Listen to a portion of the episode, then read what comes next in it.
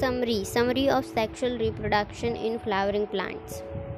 Flowers are the se- seat of sexual reproduction in angiosperm. In the flower, androecium consisting of stamens represent the male reproductive organ and gynoecium consisting of pistils represent the female reproductive organs.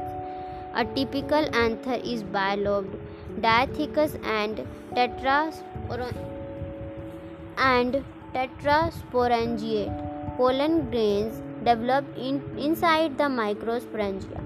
Four wall layers the epidermis, endothecium, middle layer, and the tapetum surround the microsporangium.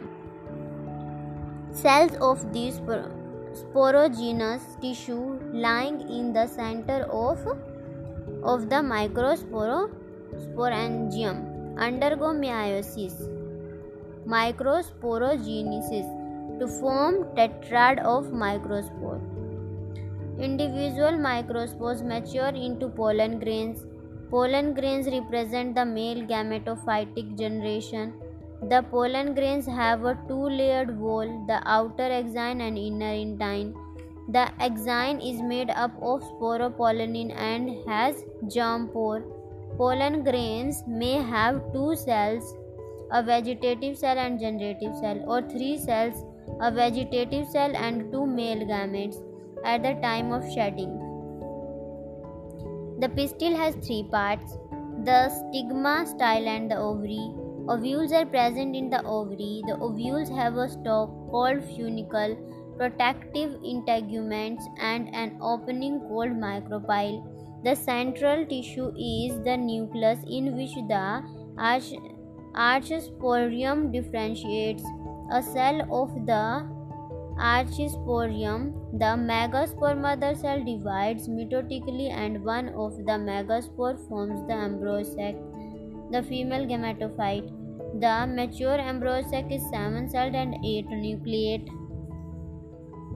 At the micropylar end is the egg apparatus consisting of two synergids and an egg cell.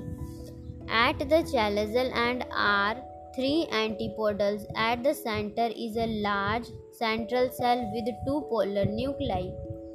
Pollination is the mechanism to transfer pollen grains from the anther to the stigma.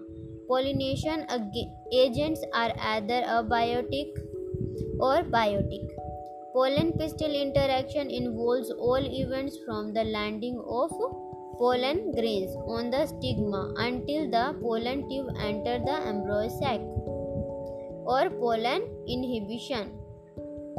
Following com- compatible pollination, pollen grain germinates on the stigma and the resulting pollen tube grow through the style, enter the ovule and finally discharge two male gametes in one of the synergid. Angiosperm exhibit double fertilization because two fusion events occur in, in each embryo sac, namely syngamy and triple fusion.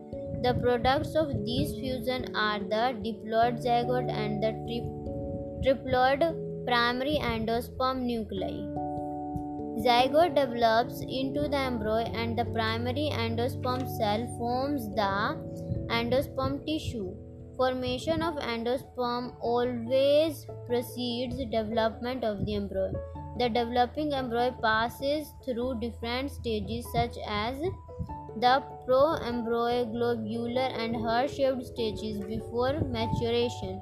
Mature dicotyledonous embryo has two cotyledons and an embryonal axis with epicotyle and hypocotyle. Embryos of monocotyledons has have a single cotyledons. After fertilization, ovary develops into fruit and ovules develop into seeds. A phenomenon called apomixis is found in such angiosperms, particularly in grasses. It results in the formation of seeds without fertilization.